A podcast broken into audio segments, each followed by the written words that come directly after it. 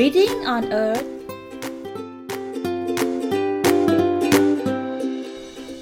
สวัสดีค่ะ ขอต้อนรับสู่ Reading on Earth Podcast ใน EP แรกของเรานะคะ บอกไว้ก่อนเลยว่ารายการนี้เนี่ยที่จริงเราเกิดจากความตั้งใจที่อยากจะอ่านหนังสือให้ได้มากขึ้นเนาะแล้วมันก็ไม่รู้จะหาวิธีไหนมาบังคับตัวเองนะคะ ก็เลยทำขึ้นมาทั้งเพจแล้วก็ทำขึ้นมาทั้งในรูปแบบ podcast ด้วยสำหรับคนที่อาจจะไม่มีเวลาไปนั่งอ่านนะคะ อยากจะนั่งฟังที่เราพูดก็เลยจัดมาให้ในรูปแบบเสียงด้วย สำหรับ EP แรกของเรานะคะ เลือกหนังสือชื่อสั้นมากนะคะ แต่ว่าอัดแน่นด้วยเนื้อหาสาระเลย ชื่อหนังสือก็คือชื่อว่ากินนั่นเองค่ะ กินชื่อเต็มๆคือกินไกด์บุ๊กนะคะ มี 2 เล่มนะคะ เล่ม 1 เล่ม 2 ผู้เขียนคนเดียวกันเลยค่ะ ก็คือแพทย์หญิงสุภาสินีรัตนสุกลค่ะ หนังสือเล่มนี้พูดถึงอะไรบ้าง เดี๋ยวมาฟังกันค่ะ ค่ะก็ต้องบอกว่าทุกวันนี้เนี่ย เทรนด์ของการดูแลสุขภาพนะคะไม่ว่าจะเป็นเรื่องของการออกกำลังกาย หรือว่าการเลือกอาหารการกินเนี่ยเป็นเรื่องที่กำลังมาแรงในยุคสมัยนี้เลย เพราะว่าคนเราก็ไม่อยากจะเจ็บป่วยใช่ไหมคะ โดยเฉพาะเรื่องของอาหารเนี่ยเราก็สำหรับคนที่ใส่ใจเรื่องนี้ใช่ไหมคะ ก็จะติดตามหาข้อมูลความรู้ติดตามเพจ สุขภาพต่างๆ ตลอดเวลาคอยฟังว่าเออเดี๋ยวจะมีงานวิจัยอะไรใหม่ ๆ ออกมาเกี่ยวกับอาหารอะไรควรเลี่ยงอะไรควรทานมากขึ้น แบบนี้ใช่ไหมคะ แต่ก็มีหลายครั้งเหมือนกันที่ เอ๊ะ เราก็งงๆว่าเมื่อก่อนอาจจะเคยบอกว่าเฮ้ยกิน อาหารอันนี้สิอย่างเช่นว่า ดื่มนมสี่ดีต่อสุขภาพ ถ้าเกิดใครที่เป็นแบบอายุมากหน่อยก็เคย น่าจะจำได้ใช่ไหมคะว่ายุคสมัยก่อน 10 ปี 15 ปีที่แล้วเนี่ยก็จะมีการรณรงค์ให้ดื่มนมอะทุกวันนี้ก็ยังมีโครงการนมโรงเรียนมีโน่นมีนี่อยู่ดื่มนมสี่ดีต่อสุขภาพนะคะ แต่ตอนหลังก็จะมีข้อมูลออกมาอีกว่า เฮ้ยนมมันไม่ได้มีประโยชน์อย่างที่คิดนะ มันอาจจะมีอะไรอะ ทำให้เกิดโรคในบางบุคคลเป็นอะไรเป็นอาหารที่มีไขมันสูง นมเป็นเครื่องดื่มที่มีไขมันสูงนะ หรือว่าอาจจะทำให้เกิดปัญหาหลอดเลือดโน่นนี่นะคะ หรือเมื่อก่อนนี้ที่เราเคยบอกกันว่า ต้องใช้น้ำมันพืชประกอบอาหารอ่าถึงจะดีต่อสุขภาพใช่ไหมคะ มีกรดไขมันไม่อิ่มตัว ถ้าเกิดเป็นไขมันอิ่มตัวที่มาจากพวกไขมันสัตว์พวกนี้จะห้ามไม่ให้ทานใช่ไหมคะ แล้วก็บอกว่าเนี่ยอย่าไปกินเบคอน อะไรอะหมูสามชั้นพวกนี้ไม่ดีนะคะ หนังสัตว์ต่างๆ อย่างเงี้ยไม่ดี แต่ปรากฏว่าเมื่อไม่กี่ปีที่ผ่านมาก็มีงานวิจัยออกมาอีกว่าเฮ้ยความจริงแล้วน้ำมันหมูปลอดภัยกว่าน้ำมันพืชอีกนะ ไม่เกาะผนังเส้นเลือดอะไรใด ๆ ใช่ไหมคะ หรือที่เคยเชื่อกันว่าถั่วเหลืองเป็นสุดยอดอาหารเพื่อสุขภาพนะ ช่วยเพิ่มฮอร์โมนเอสโตรเจนทำให้อ่อนเยาว์ผิวพรรณดีเนี่ยถ้าเกิดผู้หญิงทานเนี่ยก็จะช่วยชะลอวัย ก็ปรากฏว่ามีงานวิจัยที่ออกมาแย้งอะมีการค้นพบนะว่าคนที่ดื่มผลิตภัณฑ์นมถั่วเหลือง มีโอกาสเป็นมะเร็งเต้านมสูงขึ้น หรืออะไรแบบนี้ใช่ไหมคะ เชื่อว่าหลายคนก็น่าจะคุ้นเคยว่าเออไอพวกข้อมูลเกี่ยวกับสุขภาพ ข้อมูลเกี่ยวกับสารอาหารต่างๆ เนี่ยมันทยอยออกกันมาแล้วมันก็มีความขัดแย้งในตัวเองเนี่ยค่อนข้างเยอะมากจนกระทั่งแล้วตกลงฉันจะเชื่ออะไรได้ ฉันควรจะเชื่อใครดีตกลงแล้วยังไง ฉันต้องกินอะไรได้บ้างเนี่ยฉันงงไปหมดแล้วนะคะ ซึ่งนี่ก็คือสิ่งที่หนังสือสองเล่มนี้ทำค่ะ ต้องอธิบายให้คุณผู้ฟังเข้าใจแบบนี้ก่อนนะคะว่า ที่ข้อมูลเกี่ยวกับ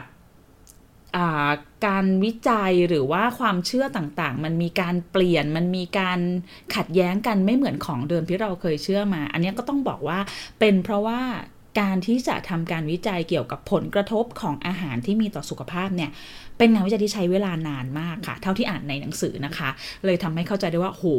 กว่าที่จะตีพิมพ์หรือว่ารับรองผลหรือว่ามีความน่าเชื่อถือหนักแน่นมากพอเนี่ยงานวิจัยเกี่ยวกับ ผลกระทบของสารอาหารที่มีต่อสุขภาพมนุษย์เนี่ยต้องเริ่มตั้งแต่ทำการวิจัยในสัตว์ทดลองนะคะจะเป็นหนูทดลองหรือจะเป็นอะไร ซึ่งมันก็ยังเชื่อถือไม่ได้อะเพราะว่ามันไม่ใช่ร่างกายคนมันเป็นร่างกายสัตว์ใช่ไหมคะก็ต้องไปมีการติดตามกลุ่มอาสาสมัครที่มายอมมาเป็นกลุ่มวิจัยให้อย่างเงี้ยนะคะ ที่ต่างประเทศก็จะทำกันเป็นพันคนเลยนะคะบางทีสามพันคนอย่างเงี้ยแล้วก็ติดตาม พฤติกรรมการกินของคนเหล่านี้ 10 ปี 15 ปี คอยเจาะเลือดตรวจ คอยตามสังเกตพฤติกรรมว่าเป็นยังไงบ้าง กินมาก กินน้อยแค่ไหน ถึงจะนำมาสรุปเป็นผลการวิจัยที่ตีพิมพ์ แล้วก็รับรองได้ว่า เออ มันเป็นแบบนี้จริง ๆ เพราะฉะนั้นเนี่ยแหละค่ะ ในระหว่างที่เรารอกันเนี่ยสิปี 15 ปีเนี่ย เราก็จะอยู่กับความเชื่อเดิมในชุดแรกที่เราเคยได้รับกันมาจากการทดลอง นึกออกไหมคะ พอผลการวิจัยใหม่ออกมา มันก็เปลี่ยนนะคะ เปลี่ยนสิ่งเดิมที่เราเคยเชื่อ นี่ก็เป็นสาเหตุว่าทำไมอ่าเมื่อก่อนไม่ได้บอกแบบนี้นี่ทำไมเดี๋ยวนี้กลายเป็นแบบนี้นะคะ ซึ่งหนังสือทั้งสองเล่มนี้ของคุณหมอเนี่ยก็เป็นการรวบรวม เอกสารงานวิจัยต่างๆ เกี่ยวกับผลของการรับประทานอาหารเหล่านี้ค่ะ ในระยะยาวเนี่ยเอามา support แล้วก็อธิบายให้เราฟังถึงว่าสารอาหารแต่ละตัวที่อยู่ในอาหารแต่ละอย่างที่เราทานกันเนี่ยมันส่งผลต่อร่างกายยังไงนะคะ แล้วก็งานวิจัยใหม่ ๆ ที่ออกมาเนี่ยให้ผลรับรองยังไงบ้าง มันก็เลยกลายเป็น เรียกว่าเป็นชุดความรู้ณนะปัจจุบันที่สุดที่เรามีเอาอย่างนี้ดีกว่านะคะ ไม่ใช่ว่ามันแบบโหมันจริง อันเนี้ยเชื่อถือได้อันเนี้ยมันใช่เลย ต้องบอกว่าเป็นชุดความรู้ที่อัปเดตที่สุดที่เรามีอยู่ในตอนนี้ ที่ชอบหนังสือเล่มนี้ก็คือ อาหารแต่ละอย่างที่คุณหมอเลือกที่จะเอามาคุยมาอธิบายกับเราอะค่ะ เป็นอาหารเบสิกปกติที่เรารับประทานกันอยู่เป็นประจำทุกวันเลย ไม่ใช่เป็นของแบบแปลกประหลาดวิสมาลาหรือว่าอะไรอุ้ยนานๆกินทีอะไรอย่างเงี้ยกุ้ง lobster อะไรอย่างเงี้ยไม่ใช่ เป็นของเบสิกตั้งแต่ข้าว นม เนื้อสัตว์ ปลาผัก น้ำมันที่ใช้ประกอบอาหาร เกลือ นะคะ ซึ่งเป็นของที่เราต้องรับประทานเป็นประจำทุกวันอยู่แล้วเนี่ยให้เราได้เข้าไปทำความรู้จักแล้วก็ทำความเข้าใจกับมันว่า เออไออาหารแต่ละอย่างที่มันอยู่ในชีวิตประจำวันของเราเนี่ยมันมีความแตกต่างกันแบบนี้แบบนี้หรอนะคะ อย่างเมื่อก่อนนี้ก็ไม่เคยเข้าใจหรืองงว่าอ่า นมแต่ละประเภทเนี่ยมันมีความแตกต่างกันยังไง โอเคเราเข้าใจนมที่เป็น full fat หรือนม whole fat คือนมที่ไม่ได้สกัดไขมันออกไปใช่ไหมคะ แล้วก็นม low fat เราก็เข้าใจแค่นี้ แต่มันก็ยังมีข้อมูลอื่น ๆ ที่มันแตกต่างกันอีกมากมาย หรือแม้แต่เรื่องไขมัน ซึ่งเราก็ได้เรียนหนังสือกันมาเนาะก็บอกว่าเอ้ยไขมันเป็นเรื่องต้องเลี่ยงยังไงก็ต้องเลี่ยงอย่ากกินอย่ากกินของมันโน่นนี่นะคะ ปรากฏว่าโอเคงั้นฉันไม่กิน หมูสามชั้นก็ได้ ฉันไม่กินข้าวขาหมูที่ฉันชอบก็ได้ งั้นฉันไปกินอย่างอื่น อะ งั้นขอกินขนมหน่อยเพื่อความชื่นใจอย่างเงี้ย แต่ปรากฏว่าความน่ากลัวของไขมันอะที่คุณหมอบอกว่าควรหลีกเลี่ยงที่สุดนะคะ มันไม่ใช่อยู่ในขนม มันไม่ได้อยู่ในไออาหารที่เป็นประเภทเนื้อสัตว์มันๆที่เราที่เราเคยเชื่อกันว่าต้องเลี่ยง ปรากฏว่าไปอยู่ในขนมที่เราชอบกิน ไปอยู่ในเฟรนฟรายทอดมันฝรั่งทอดที่เราชอบทาน ไปอยู่ในโดนัท ไปอยู่ในพิซซ่า ซึ่ง มันคือไขมันทรานที่ถูกใช้ในอุตสาหกรรมอาหารอย่างกว้างขวางพวกนี้ค่ะ แล้วก็สะสมสะสม ถึงแม้ว่าจะมีการออกกฎหมายห้ามในอเมริกาออกกฎหมายห้ามแล้วว่าห้ามมีส่วนผสมของไขมันทรานส์ในอาหารใช่ไหมคะ แต่มันก็ยังมีลูกตุกติก อยู่ในฉลากอาหารอีกอะค่ะ ซึ่งอันนี้คุณหมอก็อธิบายให้แล้วก็ทำให้เราฉุกใจแล้วก็หยิบขนมที่เรากินขึ้นมาดู คือตามกฎหมายเนี่ย บอกว่าถ้าเกิดมีไขมันทรานส์หรือว่าทรานส์แฟตเนี่ย ไม่เกิน 0.5 กรัมเนี่ย ก็สามารถอนุญาตให้เขียนว่าอาหารชนิดนี้ปลอดไขมันทรานส์ได้ แต่ความเป็นจริงแล้วเนี่ยในอาหารนะมันอาจจะมีอะค่ะ มันอาจจะไม่ถึง 0.5 ไง มันอาจจะมี 0.2 0.4 อย่างเงี้ย แต่กฎหมาย อนุโลมว่างั้นเขียนว่าศูนย์ได้ ถ้าเกิดเราทานอาหารชนิดนั้น สมมติเป็นคุกกี้อย่างเงี้ยค่ะคุกกี้ชิ้นหนึ่งมีไขมันทรานส์0.4กรัมอย่างเงี้ยกินไป 4 ชิ้น 5 ชิ้นน่ะก็ได้ไขมันทาน 2 กรัม 3 กรัมแล้วนะ ซึ่งเป็นปริมาณที่ไม่ได้น้อยเลยอะค่ะนะคะ เพราะนั้นก็เลยเวลาดูฉลากอาหารน่ะเข้าไปอ่านด้วยว่ามีคำว่า hydrogenated มีคำว่า soybean oil อะไรพวกเนี้ยหรือเปล่านะคะนี่ก็เป็นวิธีที่อธิบายให้เราเข้าใจถึงอาหารที่เรากินมากขึ้น หรือเรื่องของคอเลสเตอรอลที่เราเคยโดนขู่ให้กลัวนักหนามากมายเนี่ยค่ะ เมื่อก่อนนี้อย่างเงี้ยเอ้ยเลี่ยงนะไม่ได้นะคอเลสเตอรอลเป็นของไม่ดีนะ ปรากฏงานวิจัยใหม่ ๆ ที่ออกมาก็พบว่าตกลงเนี่ย ฉันไม่อาจรับรองได้นะจ๊ะว่าคอเลสเตอรอลคือตัวร้ายที่แท้นะคะ เพราะว่าเมื่อก่อนเน่ยเวลาที่ทำการวิจัยอะอาหารที่มีคอเลสเตอรอลสูง ก็คืออาหารที่มีไขมันอิ่มตัวสูง คือเนื้อสัตว์เนื้อหมูมันหมูอะไรทั้งหลายแหละใช่ไหมคะ เพราะนั้นพอไขมันอิ่มตัวมันไม่ดีต่อร่างกายแน่นอน ก็เลยตีขลุ่มเขาเรียกว่าอะไรอะแบบเหมาไปด้วยว่างั้นคอเลสเตอรอลเนี่ยก็ไม่ดีด้วยทำให้เป็นโรคหัวใจทำให้เป็นโรคโน่นนี่นั่น แต่ปรากฏว่า มาช่วงหลังมีการทำการวิจัยในอาหารที่ไขมันต่ำแต่คอเลสเตอรอลสูงอย่างประเภทอาหารทะเลอาหารกุ้งหอยปูปลาทั้งหลาย ปรากฏว่าอ้าวการกินอาหารที่ไขมันต่ำแต่คอเลสเตอรอลสูงประเภท คืออาหารประเภทอาหารทะเลเนี่ยกลับทำให้มีอายุยืนยาวสุขภาพดีนะคะ บอกนี้หันไปดูคนชาว คนที่กินอาหารแบบเมดิเตอร์เรเนียนคือชาวยุโรปใต้ทั้งหลายอะกินอาหารทะเลเยอะมาก อาทิตย์หนึ่งแบบห้าหกมื้อ อายุยืน happy มีความสุขสุขภาพดี ไม่เป็นหลอดเลือดหัวใจนะคะเนี่ยวิธีคือในแต่ละยุคมันก็จะมีเทคโนโลยีมีความก้าวหน้าทางวิทยาการต่างๆ ที่ทำให้การศึกษาแต่ละเรื่องมันสามารถทำได้ในในขณะที่เมื่อก่อนมันทำไม่ได้นะคะ นี่แหละค่ะ คุณหมอก็จะแนะนำเอาไว้ให้ แล้วก็อธิบายเข้าใจง่ายมาก ชอบอ่านแล้วแบบโอเก็ตเลยอ๋อมันเป็นแบบนี้เหรอนะคะ แม้แต่คนที่แบบไม่ใช่ไม่ใช่คนวิทยาศาสตร์เลยอย่างเราก็เข้าใจได้นะคะ อีกอันหนึ่งที่ชอบก็คืออย่างเช่นการอธิบายเรื่องน้ำตาลเนี่ยนะคะ ก็คนหลีก หลบเลี่ยงความหวานก็โดนขู่กันมากว่าห้ามกินหวานอย่ากกินหวานนะนะคะ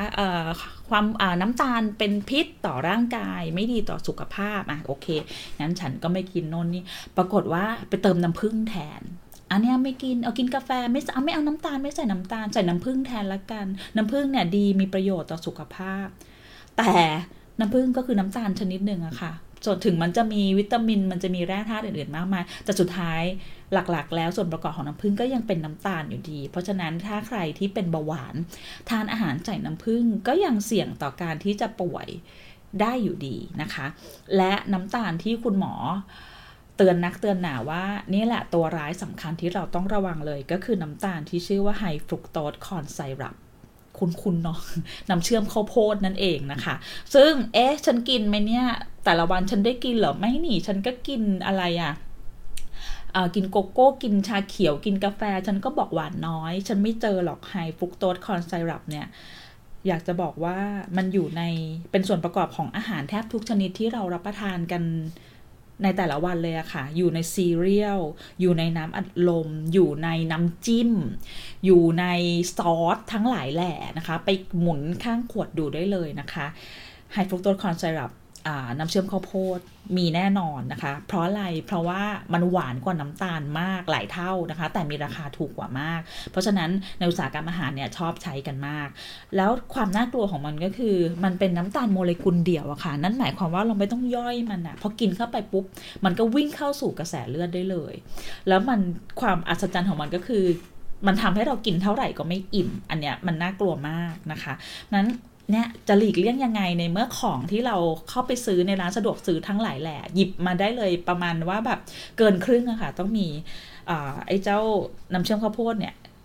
ปะปนอยู่ด้วยอย่างแน่นอนนะคะ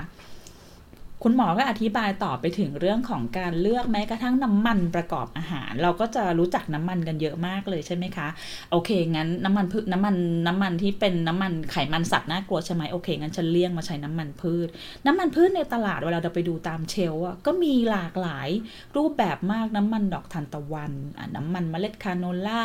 น้ำมันถั่วเหลือง น้ำมันมะกอก น้ำมันปาล์มเป็นพืชหมดเลย แล้วอันไหนละจ้าที่ดีต่อสุขภาพคุณหมออธิบายละเอียดมากค่ะ ให้เข้าใจได้ง่ายมากเลยว่าน้ำมันประเภทไหนเหมาะกับการประกอบอาหารอะไรนะคะ แล้วก็เราสามารถที่จะเลือกให้มันเหมาะสมกับ เรียกว่าไงอะความ สามารถในการจับจ่ายของเราได้ด้วยอะไม่ใช่ว่าแบบอุ้ยไม่ได้นะต้องกินน้ำมันมะกอกเท่านั้นขวดละสองร้อยนำเข้าจากอิตาลีไม่ใช่นะคะ ชีวิตคนเราเราคืออ่านหนังสือเล่มนี้เราสามารถใช้ชีวิตตามปกติได้ เพียงแต่ว่าเราจะมีความรู้ในการเลือกอาหารที่เราจะรับประทานได้ดีขึ้นเท่านั้นเองนะคะแล้วคุณหมอก็จะแถมเรื่องของการอ่านฉลากอาหาร ซึ่งเป็นเรื่องเบสิกเนาะตอนแรกคิดว่าตัวเองเข้าใจดี แน่นอนบุ้ยไม่มีทางใครๆก็อ่านฉลากออกปะวะเออเนี่ยเดี๋ยวนี้อะไรอะกี่เสิร์ฟวิ่งกี่เสิร์ฟวิ่งโน่นนี่อย่างเงี้ยนะคะก็มีอธิบายเพิ่มขึ้นแล้วก็ทำให้เราเข้าใจมากขึ้นว่า อ๋อ เออ เราต้องดูตรงนี้ด้วยเนาะ บางทีเราสนใจแต่แคลอรี่รวมอะแต่เราไม่ได้ดูส่วนประกอบอื่น ๆ ที่มันอยู่ในนี้ด้วยนะคะอ๋อมีกระทั่งเรื่องของเส้นก๋วยเตี๋ยวด้วยนะคะ ว่าควรจะเลือกรับประทานอะไร เรื่องของผงชูรสนะคะ แต่สิ่งสำคัญที่สุดที่ได้จากการอ่านหนังสือทั้งสองเล่มนี้นะคะ นอกจากเรื่องของความรู้ในการเลือกอาหารแล้วเนี่ย สิ่งที่คุณหมอเน้นย้ำแทบจะทุกทุกบทที่มีการพูดถึงอาหารแต่ละประเภทเลยก็คือ การที่เราจะกินอะไร อยากกินให้มันสำซากอยากกินในปริมาณที่มากเกินไป ไม่ใช่บอกว่าเฮ้ยกินปลาแล้วดี ปลาชนิดนี้กินแล้วดีมาก กินใหญ่เลยโหกินทุกวัน ไม่ใช่นะคะ สิ่งที่ดีกับร่างกายคือการที่เราหมุนเวียนเปลี่ยนประเภทของอาหารอยู่สม่ำเสมอ อ่าวันนี้กินปลา พรุ่งนี้กินหมู พรุ่งนี้กินผัก วันต่อไปกินอะไร การที่เราหมุนเวียนอาหารไม่กินซ้ำซากจำเจเนี่ยหนึ่งก็คือมันช่วยให้ร่างกายเนี่ยขจัดสิ่งตกค้างสารพิษ หรือว่าสารอาหารที่อาจจะสะสมอยู่ในร่างกายได้มากเกินไปเนี่ยออกไป นะคะ แล้วก็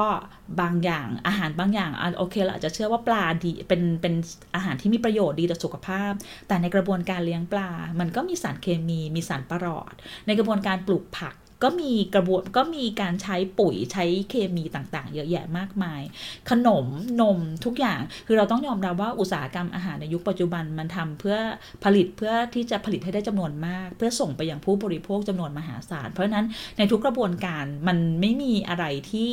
ปลอดภัยร้อยเปอร์เซ็นต์หรอกค่ะ แม้แต่ผักอาหารที่เขียนข้าวที่เขียนว่าข้าวออร์แกนิกก็ตาม ไม่มีอะไรปลอดภัย เพราะนั้นถ้าเราจะกินอะไรซ้ำซากเหล่านี้ร่างกายของเราก็จะสะสมสารพิษ สารอาหารที่มันพอมีมากๆแล้วก็เป็นพิษกับร่างกายเอาไว้ได้ เพราะนั้นสิ่งที่คุณหมอย้ำอยู่ตลอดเวลาก็คือหมุนเวียนนะคะ อย่ากกินอะไรซ้ำซากจำเจนั่นเอง ถ้าใครสนใจนะคะอ่านแล้วเนี่ย เคลียร์มากๆ แล้วก็ทำให้โอเค มีความมั่นใจกับความรู้ทางด้านอาหารของตัวเองมากขึ้น แล้วก็รู้ด้วยว่าเออเราไม่ต้องกังวลกับอะไรมากไป เราใช้ชีวิตให้เป็นปกติได้ แต่เรามีความรู้มากขึ้น ว่าจะเลือกอะไรที่ดีต่อสุขภาพของเราเท่านั้นเอง ก็ฝากสองเล่มนี้เอาไว้ด้วยค่ะอ่านแล้วชอบมาก กินไกบุกเล่ม 1 แล้วก็เล่ม 2 ค่ะ กลับมาพบกับ Reading on Earth ใน EP ต่อไปได้ใหม่สัปดาห์หน้าสำหรับวันนี้สวัสดีค่ะ